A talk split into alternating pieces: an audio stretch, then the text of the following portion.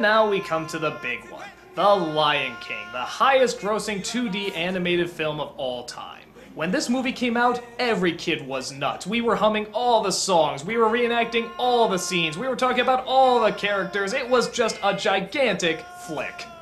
So, is it bad to say I think it's kind of overrated? Okay, okay, just hear me out. While I don't think it's bad, I don't think it's the strongest of Disney's works either. I don't even know if I necessarily put it in the top five. But that doesn't mean there aren't some very impressive things about it, or that the film as a whole doesn't work. Well, here, let's start from the beginning. We start with the birth of the new Prince Simba. Do I even need to tell you how they celebrate this?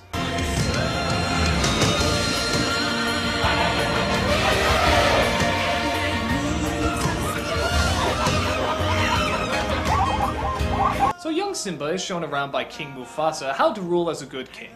But his uncle Scar is angry because he was next in line to be king. So he constantly tries to set traps with the hyenas to kill him off. But Mufasa is always there to save him, so there's only one logical choice kill Mufasa.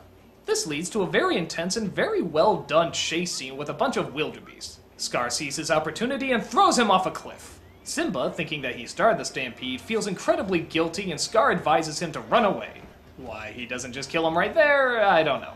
But Simba goes into exile and comes across a team known as Timon and Pumbaa. They tell him that it's okay to run away from your problems and start a new life over. And that's exactly what he does. He spends most of his years growing up with the two and decides never to go back. That is until his old childhood friend shows up and tells him that things are terrible back at home. And since he is the rightful king, he's the only one that can go back and make things better. But Simba doubts himself, thinking he still killed his father until he gets a vision in the sky. His father says nut up, and Simba decides to go back home and fight his uncle. And you know the drill. Big climax, comic relief, get some laughs, and then the final showdown between the two of them. Okay, so what problems do I have with a story that actually seems almost adult? And that is stole from the most famous of adult plays. Well, let's get to my biggest problem with the film the message. Actually, the message I really like, and I think it's a very adult message. I especially like it when he talks to Rafiki about it. Ow! Jeez, what was that for? It doesn't matter. It's in the past. Yeah, but it still hurts. Yes, the past can hurt. But the way I see it, you can either run from it or learn from it. Now that's really clever, and I'm totally behind that. What I'm not behind is that when he does go back to face his fears, his fears start to win, and everything he was taught before suddenly is working against him. Nobody even gets behind him, nobody's standing up for him. That is until it turns out he didn't commit the crime that he thought he did. So, I guess the moral of the story is never take responsibility for what you've done because nobody will be behind you unless it turns out you didn't really do it. Yeah, how is this confronting his past? It's a past that never happened, so it doesn't matter. And even when he thought it did happen, the movie didn't support him. Almost as if the film was saying if he did accidentally kill his father, he deserves to die. Look, nobody's on his side until he comes out and says, haha, wasn't me. And I'm sorry, that's a serious flaw. If you think it's something that just my overanalyzing adult mind thought of, no, I was thinking of this as a kid too. This film didn't teach me to come forward with my mistakes and to take the responsibility for it. It taught me to convince people that I didn't do the mistake, because that way I'll have a happy ending. Okay, so good intention gets totally botched. What else don't I like? Well, the songs.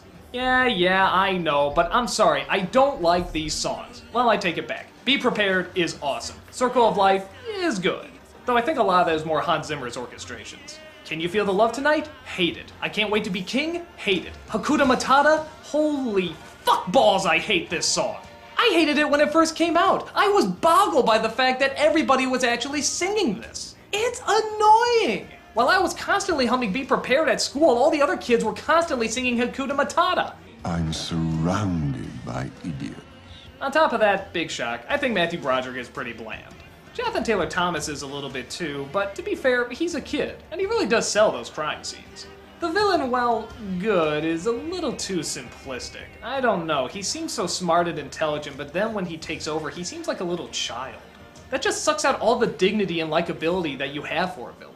It's like if Maleficent, after she got her way, suddenly started going, nee, nee, nee, nee, nee.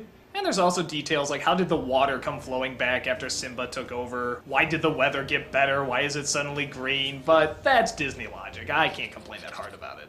So, okay, I've bitched about the movie long enough. What do I like about it? Well, it's big. I mean, friggin' big. If you can see this movie on the big screen, see it. When Scar's paw comes down for the first time, it's just massive. I actually remember somebody in the audience going, Whoa! On top of that, the characters aren't great, but they're good. James Earl Jones as Mufasa is a great leader, Jeremy Irons is over the top as the villain, but he's still pretty enjoyable. The hyenas are funny, Rowan Atkinson has a few good puns here and there. I'm not a huge fan of Timon and Pumbaa, but I stomach them okay. They get a laugh every once in a while. And even though the message is sort of botched, I like the message it's trying to get across. But like I said, what makes this film good is just the size of it. And it doesn't just come from the animation, it does come from the story. It's a big story. Like I said, it's basically a kid version of Hamlet, but they don't sugarcoat it that much. They don't pull a Bambi's mom where she dies off screen. No, no, you see the body. That was a big thing for kids back then. To have a death scene right in the middle of a big action packed moment was pretty unexpected for Disney. At least at that time. So, overall, I do like it. I do wish some of the other Disney films got more attention and made more money, but that doesn't mean the original film is bad. It's a big film with a pretty big story and a pretty big message. I just have my own personal issues with them. It's a movie I was glad to see several times in the theater, and chances are when they re release it again, I'll go and check it out a few more times.